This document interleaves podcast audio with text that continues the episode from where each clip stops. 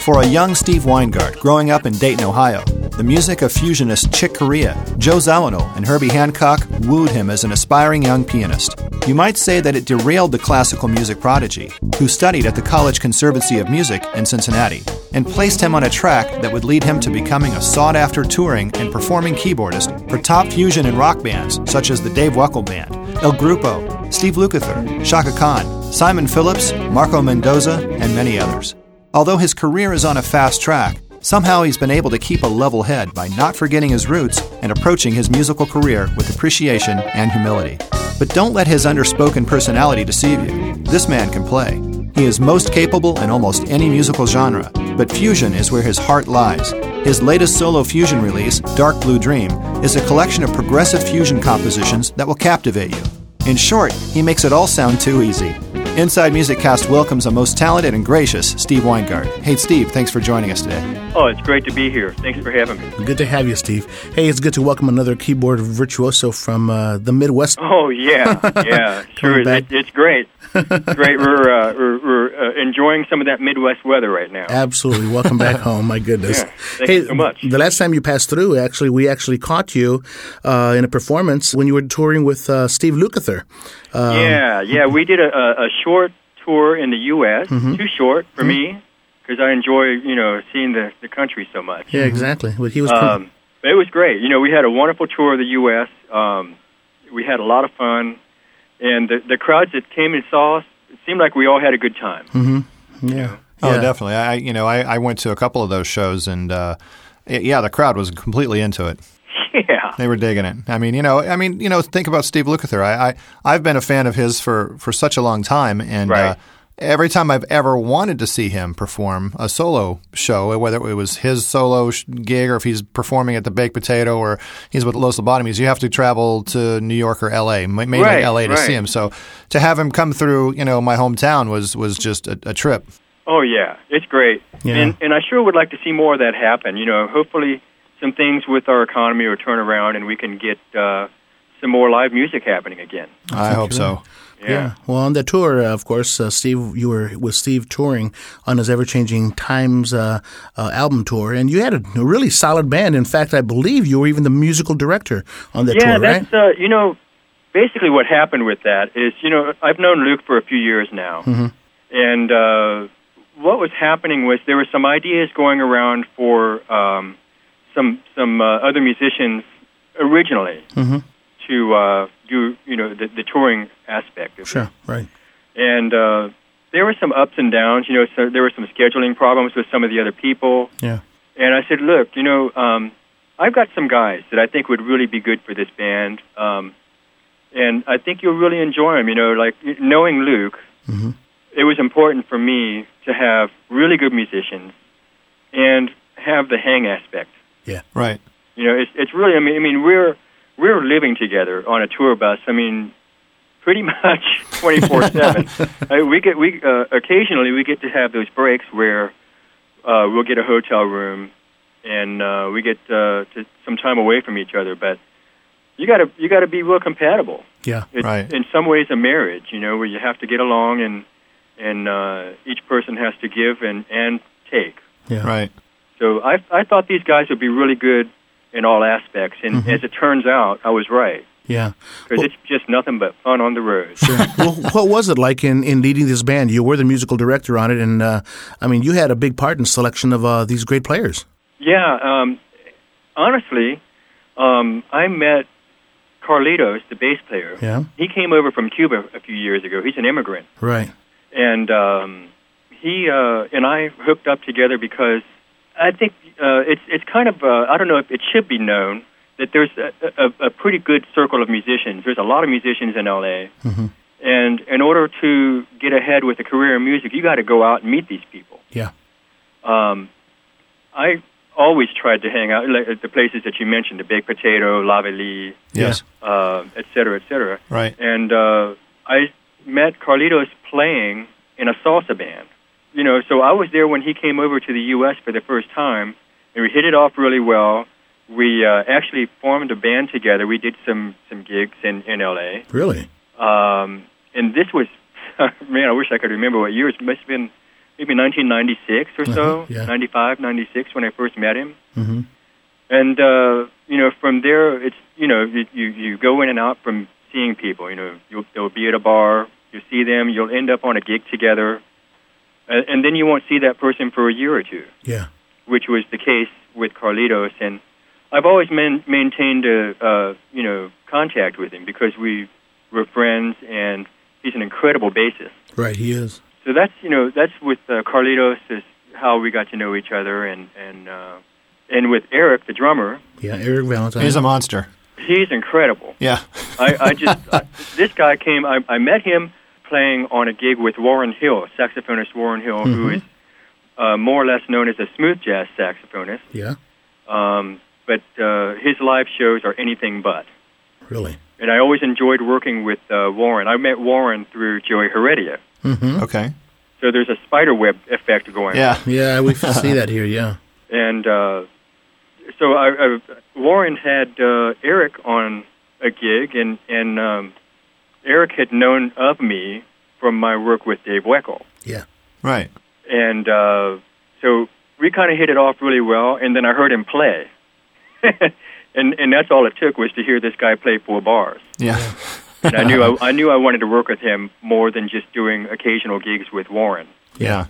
And, you know, this opportunity came up to, you know, put some players together, and he was the first guy I talked to. Mm-hmm. And I'm really glad because, man, we've become so close. This band has become, you know, more like a family than just a bunch of musicians getting together. Well, a good example of that tightness between you and Eric Valentine was if any of our listeners got a chance to see the Steve Lukather's tour, that duet between you and Eric Valentine, sort of in the middle of the show. Yeah, well, you know, I love Luke. I love that show. I loved everything about it. But I think that was a highlight for me. That was awesome. Oh wow! Thank you so much. It was really awesome. It was kind of hard to explain what you guys were doing up there. You know, just to give you a little bit on that. Originally, when we started rehearsing the show in L.A., Luke said, "I need to get off the stage and change guitars. I need a little break." Right. Why don't you? I mean, because, you know, his show is pretty vocally demanding. Yes. So I said, you know, he said, why don't you take a spot right here at this point in the show? And I was like, okay, I really don't know what to do by myself mm-hmm. on the stage. So I started to assemble these loops on my computer. Mm-hmm. So I started playing along with the computer, and that just didn't sing to me like I wanted it to come off, you know? Right. So I said, Eric, why don't you stay on the stage and do this thing with me? And so it was just one of those things that developed. Yeah. And I had the idea because of, you know, I'm a big fan of Weather Report. Okay. Yeah, right. And there was a show that I saw many years ago where Zawinul, the keyboardist, Joe Zawinul, mm-hmm. right. and drummer Omar Hakim did a duet. Okay. And I thought, that might be pretty cool, uh-huh. but I don't want to take their idea. Right. You know, I just want to use the concept. Right. Because Joe and Omar traded, like, to silence. I mean, like, Omar would stop playing and Joe would just go crazy. And then Joe would stop and Omar would go crazy. Uh-huh. And I just kind of liked the idea of keeping a flow, something going on, where I was holding something while Eric was soloing and Eric was playing while I was soloing. Yeah. Mm-hmm. So it just sort of evolved, which is kind of cool. Yeah, because we made it ours from the beginning. Do you know if any of those shows? Did Luke record any of those shows? Do you have any live recordings of those that he might be wanting to use for a release later on? To my knowledge, there is no recording. I was curious because I'd love to hear that again. You know, well, I mean, the clips are online. The YouTube clips are pretty. That's true. There's quite a few of them out there. Yeah. But I think there's a possibility that we might be doing something in the future. Okay. Wouldn't surprise me if, I don't know, nobody's told me that this would happen for sure, but it wouldn't surprise me if maybe that gets discussed where we get a DVD of the show together. That'd be very cool. Cool. And then one of the last players, of course, was Ricky Z. How did Ricky hop onto the team? Well, you know, there was a... we were in the rehearsals with Tony Spinner, mm-hmm. who was with Luke and Toto. Right.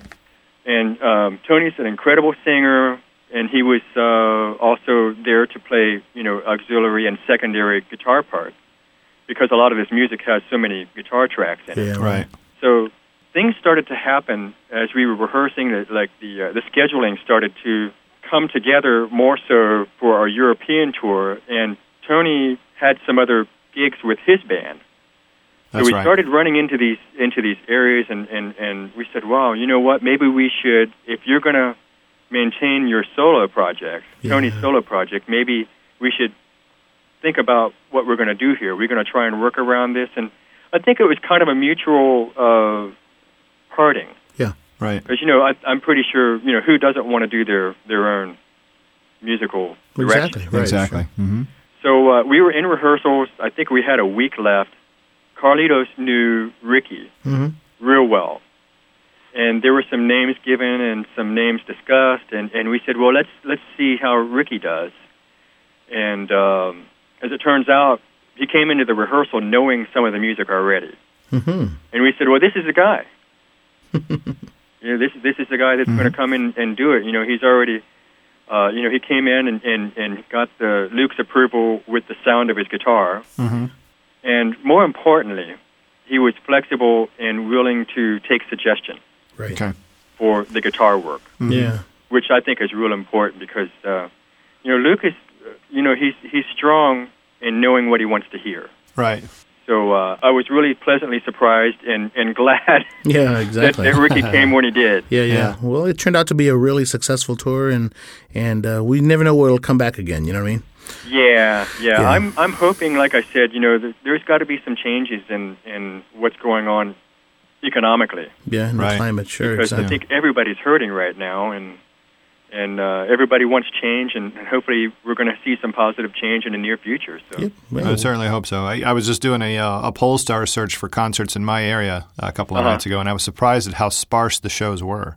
You know, right now there's not a lot of touring going on, or at least it seems. And maybe shows just aren't coming through my area, but it seems like nationally, you know, tours are down. People just aren't. Yeah. I would agree with that. I remember being in. Well, you guys are you guys know the guys from Chicago. Sure. Yeah. I remember that we were in Hamburg, Germany, and they were going to play in the following week that we were there, and we were just comparing notes. You know, I mean, we saw these bands that normally have a history of touring in the U.S. Are starting to find themselves, you know, in other areas of the world now. That's true. Mm-hmm. Because there's better economies. At least last summer was a little bit better in Europe. I think it has a lot to do with economy, but I also think it has a lot to do with fan base. You know, take a band like Toto, for example. You know, they're just you know, almost an afterthought in this country. The fan base is they're still, you know, the true diehard fans are still there, but when it comes to touring, you know, they just had never had success. But of course, when they go over to Europe, they go to, you know, Holland, they go to Germany, France, you know, some of the areas that, boy, I think they pack the house. Right. So and I think also, I mean, to some degree, there is a little bit of culture that needs to be accounted for. True. I think that and I'm making a sweeping general statement. I'm not really crazy about making statements like this. But I think that there's a little bit more emphasis put in at younger ages in Europe for art culture than what we're seeing here in the States these days. Interesting, yeah.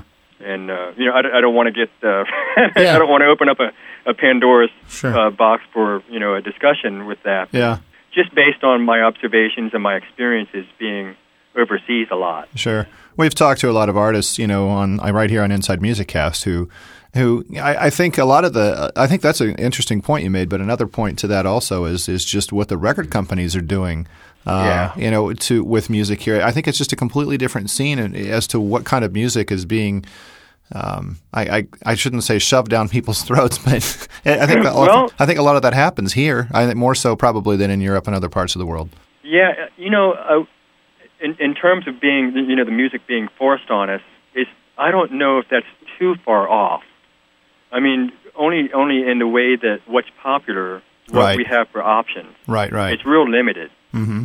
And I think, you know, again, that's an economic issue because, you know, I believe that a lot of record companies just aren't willing to take chances. Right. They want to go with what they know works. Mm-hmm. and therefore that's just a cycle. Yeah, on the other hand, though, you've got bands like a Chicago, like a Toto, like, you know, we just talked to Richard Page recently, and, you know, some of these guys, you know, that were successful. Right. And just right on the cusp of their success, they were not supported anymore. You know, yeah. I mean, so it's weird how, I mean, you know, it's a guessing game as to what they're thinking, you know, what the execs are thinking and how they're going to, you know, push you or promote you. Right. But, yeah, it's I don't know. I'm confused, but I'm just glad that in this day and age, you know, with the internet and the ability to experience, you know, music with, you know, via iTunes and via, right, you know, directly through artist sites and things like that, that we can still, the artist can still survive. The artist can still do what they love to do. And, right, you know, hopefully their fan base will continue to support them directly. Mm-hmm. Absolutely. I mean, that's definitely the options are available, right, to anyone who wants to try to do this. Mm-hmm. Exactly. I mean, there's you can be a hobbyist and put yourself online, mm-hmm, and have wonderful success. I mean, there's been so many stories of you know, someone who works, mm-hmm, a Monday through Friday job, 9 to 5. Mm-hmm. And all of a sudden, they have so much wonderful success in music because they found that outlet in themselves. And, mm-hmm, and now I've heard stories of people leaving those jobs to pursue music. You're right. Well, good for them. I think that's a wonderful opportunity. Hey, Steve, Eddie, let's take a short break and hear one of the tracks from Steve's latest CD, Dark Blue Dream. This is a track called 3 Till Dawn.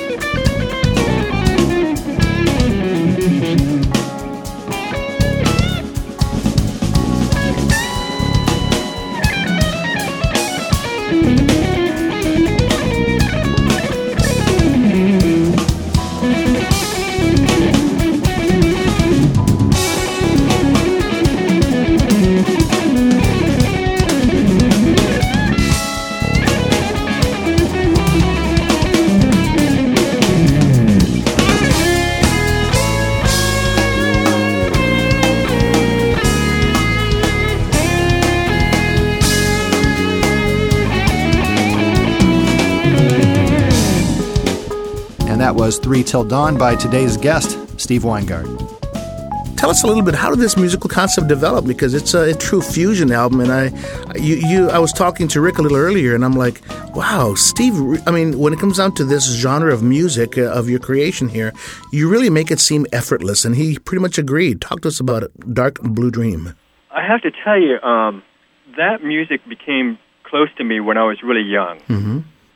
When I was, like, really young, my foundation in music started off with just classical music. And the town where I grew up was kind of small. We didn't have concerts coming to... We didn't have, like, big rock concerts or anything like that. We just didn't have those arenas nearby. Yeah. So my brother-in-law, he was able... Like, he was a... It sounds pretty funny, but he went to the city and went to the record stores and found these CDs, these records. Mm-hmm. And he shared them with me.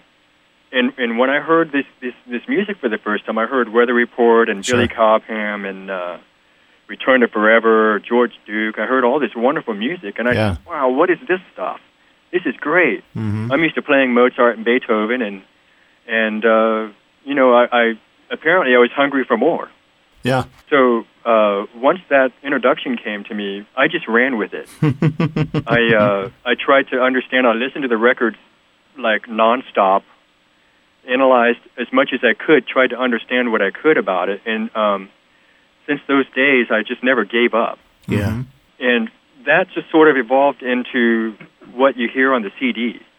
I did what I could to learn about playing jazz, and that went from one genre of jazz to another, from being more traditional to the fusion and anywhere in between. Yeah, right. I mean, it's funny you mentioned Chick Corea, Return to Forever, because just this past summer, me and Rick went to, of course, the Return to Forever tour. Right. And it was Stanley Clarke and Al Di Meola and who was the drummer, Rick? Lenny White was Lenny White, yeah. Exactly. Yeah, right. And it was outstanding. It was an amazing, you know, concert. And that's neat that you're mentioning that because... you know what was encouraging about that tour is that, you know, those guys had not been together in how long was it, 25 years or like that. Something crazy like that. Yeah. And, you know, they came through Indianapolis and played at about a 2,000-seat theater. Sure. Right. And it was packed, completely sold out, and it blew me away that I mean, I was really encouraged. I was really encouraged to see that.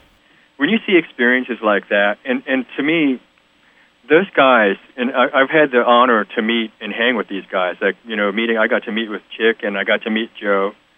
And to feel what these guys exude with their passion for music and for keeping this alive, it's contagious. Yeah, it's just amazing. And so when you come into contact with them, you know, even if it's at a concert or personally, it's very encouraging. Mm-hmm. Yeah, it's just like you want to make you just want this to keep happening and keep growing and keep getting bigger and bigger. You know, and share it with your friends and your family, which is all we do. Mm-hmm. You're right. And speaking of that passion, I mean, your passion sort of started really early because you were formally trained at a very, very early age. Is that correct? Right. My early age, I think the whole thing started when I identified a passing car horn. Really? Yeah. You mean the note? My mom was driving, and I think I went home to the piano and I played the notes. Wow! I said, Mom, you know, this is the sound of the horn, and I played the notes, and she said, really? So I had already been studying the piano at that time, right? So she spaced me away. She made sure that there was no way I could see what she was playing, and tested me. Mm-hmm. And she, you know, came into the conclusion that I had perfect pitch. Mm-hmm. Oh, so from there. I guess that was her license to just, you know, tie me to the piano. Yeah, really. Well, aren't you glad she did? Oh, yeah, in hindsight. Now, when I was a kid and I wanted to go outside and play baseball at the neighborhood fringe, you know, I wasn't thinking so highly of it then. But now that I have, I'm one of the fortunate people that get to live out the dream. Mm-hmm. Absolutely. Of, you know, playing music for a living and playing with legendary people. Mm-hmm. Were your folks musical? Mom was. Well, yeah. Is, still. She was a force in the church, and that's actually where I first got my performing job. Mm-hmm. I grew up playing for the church choir, and I became used to being in front of people through that situation. So by the time it was time for me to get into clubs and bars and playing in musical situations. It wasn't anything for me to be in front of people. I was already used to it. You were performance tough, huh? Yeah. And then you went off to college there, I believe, in Cincinnati, right? Went to Cincinnati, University of Cincinnati. I went for about a year and a semester, and then I gave it up to pursue a living in music. Sure. In those days, I was working in Dayton, which is an hour drive from Cincinnati. Yeah. And going to school at the same time. Wow. I was making money, doing what I wanted to do, performing. Even though I was in, a top 40 band, yeah, I was doing what I wanted to do, and I'm thinking, on one hand, I've got school. I'm getting up at 7 in the morning to go to theory classes. On the other hand, I'm hanging with musicians in a really good band, doing what I like to do, getting paid for it. I just didn't see staying in school being really important to me at that time. Right. I was going to ask you if you remember what your first gig was when you were in college. I mean, at least a paying gig. Wow. The first paying gig, okay, that was with a bunch of wonderful local musicians here in Cincinnati. Really? I was playing at a college bar with these guys, and I don't know, I wouldn't remember. Those were college days, and I was probably acting kind of wild for those days. Don't have much recollection of those days, Steve. Yeah, that's going back a few years there. Let's see. I do remember that I played at a place. It's a bar that's long been closed, but it was named Dollar Bills. Okay. And there was a laundry next door to it, and you could go and have a beer and do your laundry at the same time. That was my first gig. Nice. That's not bad. You did a bunch of covers, huh? What did you play? We did some Van Morrison. Yeah. We did some. Oh, boy. I remember playing Moondance night after night after night. Boy, those were some times. So, I mean, it's kind of funny because you think, well, I'm playing this song over and over and over. Yeah. But at the same time, you think, wow, this is an opportunity. Yeah, right. Exactly. I'm really learning something here. And then I started getting crazy about it. Then I started recording myself, and I'm saying, wow, I don't like the way that sounds. I better fix that. And then, from there on, it just, gets continual, like more perfection, the search for being really good. Yeah. After school and after, you'd spent some time in the Cincinnati-Dayton area, when did you figure out that it was time to move out to the coast? Well, actually, there were a few gigs in between my leaving the Dayton-Cincinnati area to go out to L.A. Oh, yeah? And that basically paid for me to go to L.A. Mm-hmm. I needed to build up, some cash reserve because I wasn't sure it was going to work for me out there. Sure. At that point, and I still keep it, a little bit of that in my personality. I'm just, I'm a small-town guy. Yeah. And I never thought that I would ever go to a big city and be able to, make a living, much less do what I've been fortunate enough to get to do. Right. Yeah, yes. So, let's see. My first gig was a cruise ship. Okay. I got a call because the in the college at University of Cincinnati, they have all these people looking for performers to go on ships and get it together, Right, yeah. So my first job was on a cruise ship, and that went so well that I did two more. So there was about a year of my life that I spent working on three different cruise lines. Oh, that's cool. I came back from that and got back into touch with a really great bass player who lived in the area. His name is Dave Carpenter. Mm-hmm. And he put me onto another gig, which was with the Ringling Brothers and Barnum & Bailey Circus. Really? Wow. So I did that for a couple of years. Like being in the house band for the circus? Yes. No, that's cool. That's cool. And I did that for a couple of years. And then after I finished that, I came back to Cincinnati and worked around with the musicians here in town and had a lot of fun with them. And then made the decision to go to L.A. because work was just getting more and more scarce here. Mm-hmm. Those kind of things, it seems like all the experiences that I had, between my college days and moving to L.A., everything was just a progressive step. Once you were in L.A. and being a newbie on the musical block, that can probably be sort of a daunting position to be in. But how did you begin to break into the musical scene there? Like I mentioned earlier, the idea is just to get out and meet people. Uh-huh. And that's what I did. I just went out to bars and I met people, and you know, I had known a wonderful pianist by the name of Bill Cunliffe, mm-hmm. who also lived in Cincinnati, and he moved to L.A. years before I did, and I got in touch with him, and he just did the, you know, nice things for me. He referred me to this and that person, and then from that, you know, that spiderweb thing started happening. I met one person who said, you know, this guy would be pretty good for this gig, and then, you know, I ended up doing the regular circuit of, you know, you do weddings, you work in bars, and uh-huh. And I used to go to this club named Lava Lee. Sure.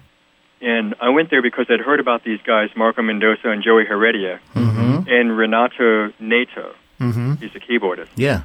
And I went there to see these guys, and I was like, you know, I'd really like to play with this band. You know, so I by that spiderweb effect, by, you know, working with various people along the way, I ended up working with those guys. Very cool. And that trio was a really big springboard for me to a lot of what's turned into the career I have. Mm-hmm. That's neat. That's neat. It's funny. It's you mentioned Joey.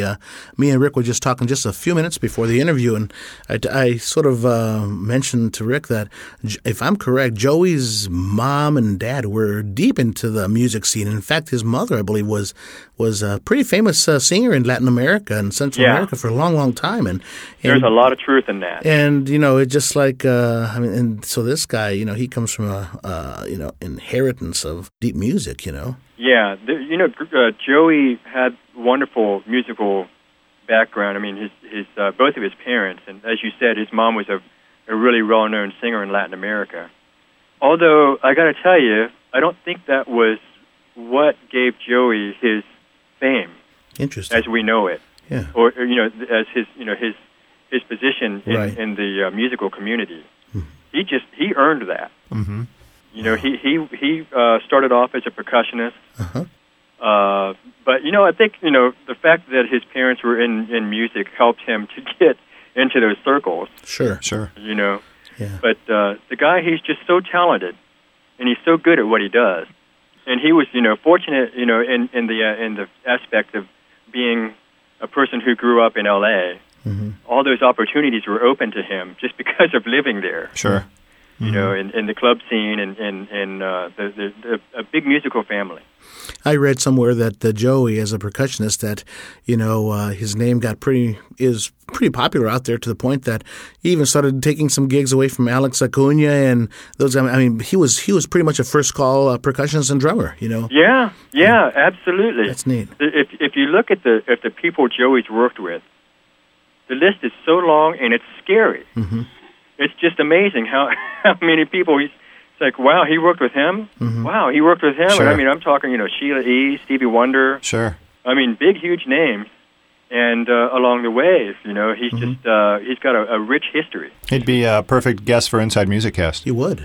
Yeah. We got to get him on the show. I'll put you in touch with him. Absolutely. That sounds good. But it really was Marco and Joey, if I'm correct. Didn't they sort of guide you towards the introduction with someone else that you basically hooked up with? And that's, I'm talking about Dave Weckl, right? Yeah, absolutely. How'd that happen? Well, it's just a funny thing. It's just one of those things. Being in the right place at the right time, mm-hmm. It was basically why I moved to L.A., to be quite honest about it, to put myself in that position. Yeah. To be in the right place at the right time and hopefully find an opportunity to play the music and pursue a career in music. Mm-hmm. And it just so happened that Weckl came to the club that we were playing at. Really? We were playing at Lava Lee. Uh-huh. And I remember... I can remember days where I used to sit in the car and play the music at the clubs with the drummer, and we'd be listening to, like, it was Chick Corea and John Patitucci and Dave Weckl, and they had the trio. Sure. Even the first Electric Band album. Uh-huh. We'd say, I'd talk to the drummer, and his name was Brian, and I would say, wow, did you hear that? Let's check that out. And we'd rewind it and And so I was familiar with Dave long before he came through that door when I was playing, and I thought, uh-oh, that looks like Dave Weckl. I better start playing good right now. It's funny you say you're familiar with him longer before he's familiar with you. Right, exactly, exactly. So I thought, well, you know, I better pour the steam on right now. Yeah. So as it turned out, you know, he's originally from St. Louis, so he's got a little bit of that Midwest going on. Yeah. Uh-huh. I met him at the bar on our break, and we hit it off. He said, man, you know, really like what I hear, and I said, I'm a big fan of yours, and we said, you know, maybe we should get together, see what happened. Hey. So it was maybe the following week from that. Yeah. I went out to his place, and we just turned on a tape recorder and started jamming. That's cool. Oh, that's very cool. Well, didn't it happen to be that actually on one of Dave's, on the first album that actually you collaborated with him on his album called, I believe it's called Transition. You actually wrote a lot of the material with him, right? Yeah, actually, it was a very collaborative effort. Mm-hmm. I remember it was just easy. Yeah. When we first got together, it was just easy to play with this guy. It was just ideas came. I was able to play the ideas that I was thinking, and we had this kind of a communication, and maybe that's because, you know, I've known of him, you know, for so many years before we actually played, sort of had this this feeling of knowing another guy, almost like you could finish the sentence that the other person started. Right, right. So we already had that kind of going on, that chemistry going on, so the music came about pretty easily. Mm-hmm. So how does a drummer, as opposed to a melodic instrumentalist? I mean, how does a drummer approach? How does a drummer collaborate on melodies with a keyboardist? I mean, that, you know, that seems so many a little drummer off balance. Jokes are coming to the front of my head right now. That's interesting. Yeah, well, you know, I did a lot of work. Yeah, I did a lot of work, and I found this to be the case with some other drummers that I've worked with in the past.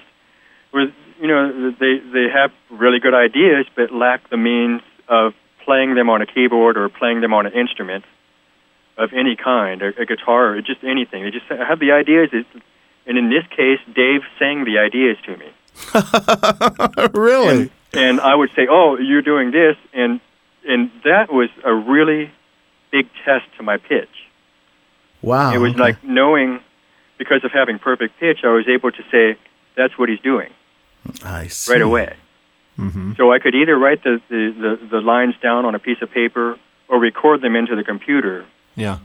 And then we would just build and build and build. And as we were comfortable with each other in the studio, it was just real easy to work. It was an effortless process. Interesting. Mm-hmm. In addition to that, I brought a couple of tunes of my own. Just said, you know, I've got these. Do you want to play these on the CD? Yeah. He was really receptive to your ideas and what you were giving him. Sorry, collaborating. Yeah, that's cool. It was like I said. It was just we had the Midwest hookup on a personal level. Yeah, and then we had this like this real compatible musical chemistry going on. So it was just kind of, you know, water coming off the faucet. It's really an effortless and enjoyable time. So how many projects did you record with Dave then? Well, there's a total of 4 that I'm involved in. I got you. Transition. The second one was called Perpetual Motion. Mm-hmm. Oh, yeah. The third one was Live and Very Plugged In. Uh-huh. And the fourth one was called Multiplicity. Okay. Gotcha. And those are the 4 CDs that I worked with that band. Very cool. Yeah. It sounded like a good experience. Another cool experience was you worked with Chicago members Keith Howland, a guitarist, and Tris M. Bowden on the Howland and Bowden project. Right. And I guess you also had Lance Morrison on bass on that one too. What's the connection there? It was another one of those spiderweb effects. Yeah. As I mentioned earlier, now, it's kind of funny discussing this with you guys because I'm remembering it as I'm telling you. Joey introduced me to Warren Hill. Uh-huh. Warren Hill, I believe it was at a birthday party for Warren. And Keith had worked with Warren. Mm-hmm. And I met Keith at the party. Oh, cool. And so Keith and I kept in touch, and then, of course, who doesn't know Tris? Exactly. Mm-hmm. I mean, one of the most popular, fun guys and likable and always positive and upbeat. And he played with everybody and played on every recording. Oh, yeah. You know, so getting to meet Tris through Keith, it was just like I said, it's just meeting people, and then all of a sudden I ended up working with them. Mm-hmm. I remember going to Keith's house and recording the songs that I recorded on that HIP project. Really? Right. Yeah. Hey, guys, let's take one final break and listen to another track from Steve's Dark Blue Dream CD. This is a track called As Few, a song for Ernie Watts.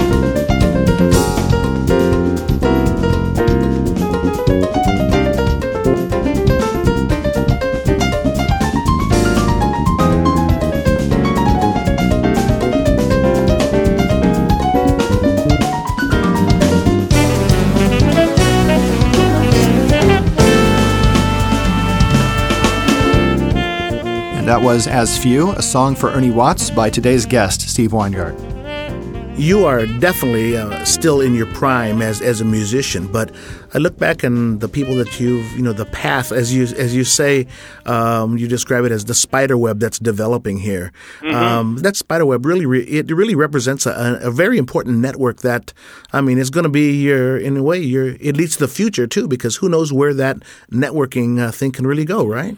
Right. Absolutely. I remember hearing Joe Zawinul say that a little bit of talent and a lot of being a nice person can take you a far way in this business. That's true. Yeah. And I always believed that you should do your best to prepare to be the best you can musically, mm-hmm. but also to be the nicest person that you can be to people when you meet them. Right. Yeah. And I think that's something that I learned even before, you know, having that be a necessity. Just from, you know, my parents being good people and, mm-hmm. and instilling those ideas in me. Yeah. So it was just when I look back, as you say, and think about all these people, these legends that I've met and had the honor to work with, right? It's very cool. And at the same time, I don't know where that's going to end up next. Right. Mm-hmm.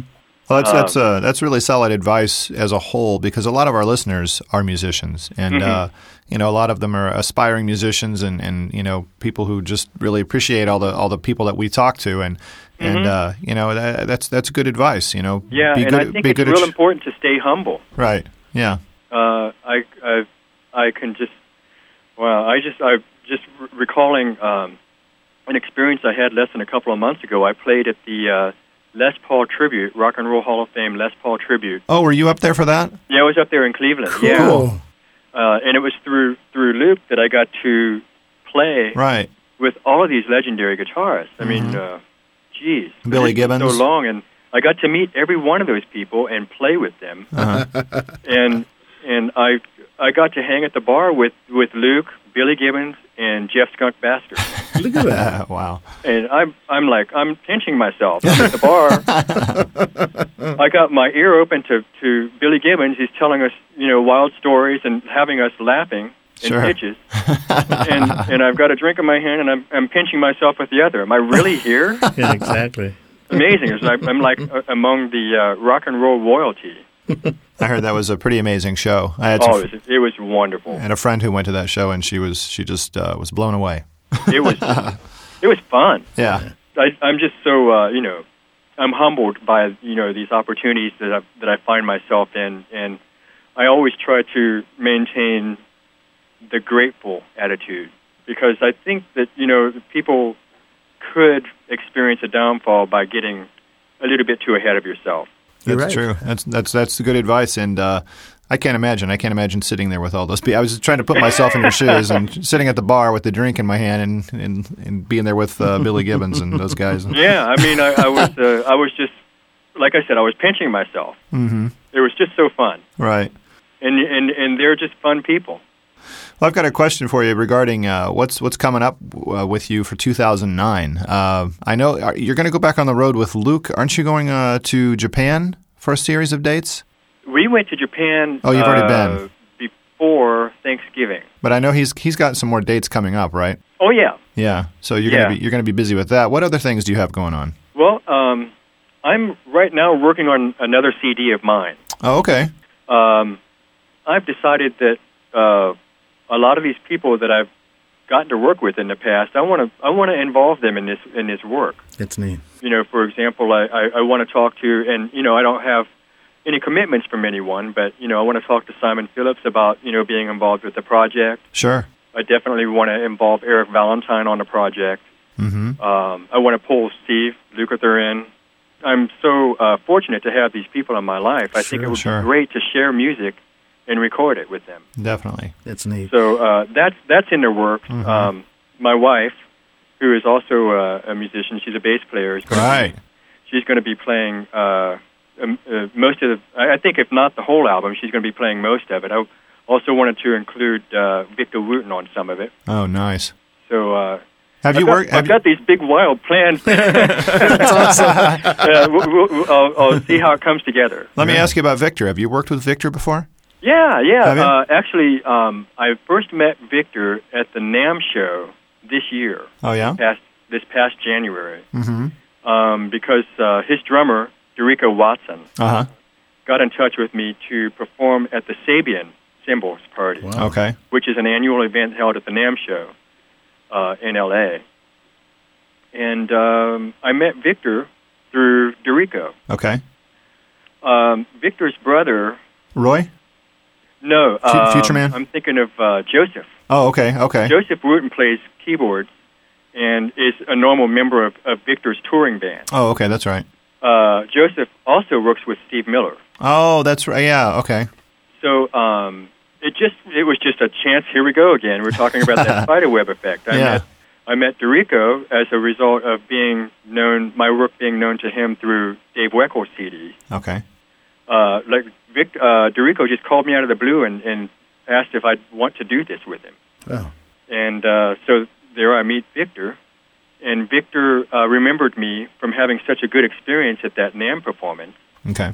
that he just, you know, he asked me to come on a tour with him. He had a 2-week stretch in the United States touring that his brother couldn't play because he was going to be out on the road with Joseph was going to be on the road with Steve Miller. I see. So I spent it's pretty pretty intense 2 weeks. Like sure. Some of the most happy times I can remember. Yeah. Was touring with that band. Mm-hmm. Was that in support of his album Paul Mystery? Paul Mystery, yes. Which is a great album. It's one of my favorite albums of the year. Yeah. It was very good. And Victor is like one of the most gifted musicians I've ever met. He's insane. He really is just crazy how... yeah. I've had the experience with Victor, and it's the same experience that I had with Luke. It's crazy. Right. I'm on the stage, sitting at my keyboards, and I'm supposed to be doing what I do. Mm-hmm. But I end up paying more attention to Victor playing his solo. and it's like it draws me in so much, and it's a weird kind of atmosphere to be in because I'm being myself, I'm playing, I'm supporting the solo. Uh-huh. But at the same time, I'm the person that's in the front row of the audience. Yeah, gotcha. And I'm seeing this, and I'm hearing this, and I'm amazed by it all at the same time. Uh-huh. And I'm also the guy that's, you know, part of it. So it's kind of a weird atmosphere to be in, but it's one of the most joyful places you can be. Yeah. You just brought a crazy thought into my head, and you just mentioned Luke, and you just mentioned Victor Wooten. And, you know, that's just insane talent. I thought to myself, you're going to incorporate these guys. It would be really cool to get a track with those two guys on it at the same time. God. That's what I think. Let's get that spider web going. Yeah, that's right. Yeah. Wow. I like the way you think. Yeah. Well, it's neat that you're even going to include your wife because she was actually she had a pretty substantial presence in Dark Blue Dream. Yeah, and she played. She played bass on 3 of the songs. And they all groove, man. They are awesome. I mean, she does a great job on it. You know? She's really something. What a musician! She's really something. It's pretty. I'm pretty lucky, you know. And I'm realizing even more so in this discussion, you know, with talking a little bit about, you know, my time in the music business, and now you're making me think on a personal level. You know, like, I'm lucky enough to have, you know, someone who plays bass like that. Mm-hmm. Yeah. And gets to be, you know, I get to have her for my best friend and my wife all at the same time. So how does what's the formula for a musician marrying a bass player then? You got to get them young. You got to get them young. I met her in high school, and I didn't let go. Really? Way to go. Holy cow. Gee whiz. That's funny. Well, that's sort of funny. You're going to sort of laugh at this because I always, you know, I met my wife when she was like 1 year old. You know, wow. And I mean, it was like one of those. You're right. The longer you know somebody, it's the less risk involved. You know. Mm-hmm. Yeah. Anyway, that's a good story. Yeah. Yeah. Well, Steve, thanks so much for spending time with us and allowing our listeners to get to know you better. And, absolutely. The pleasure is all mine. I really enjoyed the opportunity to hang with you guys, and I hope to catch up with you guys in person. You know, maybe there will be a tour coming through Indianapolis, and I get a chance to meet up with you guys in person again. Sure, yeah, we'll have to go out there and hang out with you in L.A. So we'll try to hook up. Yeah, sounds great. Sounds great. All right. Well, best of wishes for a great 2009, and we'll hopefully catch up with you soon. That's good. Likewise, thank you so much. Hey, last thing I do want to say is, where can people come to your website? And where is your music available? Go ahead, and this is your chance to sell some music here. You know. Okay. Well, the music. I'm available on iTunes for download. Right. At this point in time, the website, steveweingart.com, www.steveweingart.com, has CDs for sale. Right. Also, you can find them cdbaby.com, audiophile import, abstractlogics.com. That's right, yeah, exactly. Amazon.com. Amazon. Well, it's wonderful music out there. I mean, I just really dig your Dark Blue Dream. I recommend that for everyone to get your hands on that. Oh, wow. Thank you so much. So, hey, we'll be keeping in touch, and hope you're in touch with us too, okay? Yeah, thank you so much. I really appreciate it, guys. All right, take care, Steve. You too. All right, bye-bye. Very special thanks to Steve Weingart for joining us on this episode of Inside Music Cast. For more information about Inside Music Cast, Check out our website at InsideMusicCast.com. You can also find us on Facebook and MySpace. We'd love to hear from you, and we always take our listeners' input and suggestions into consideration. So drop us an email anytime at input@InsideMusicCast.com. For Eddie Cabello, I'm Rick Such. Thanks for listening to Inside Music Cast.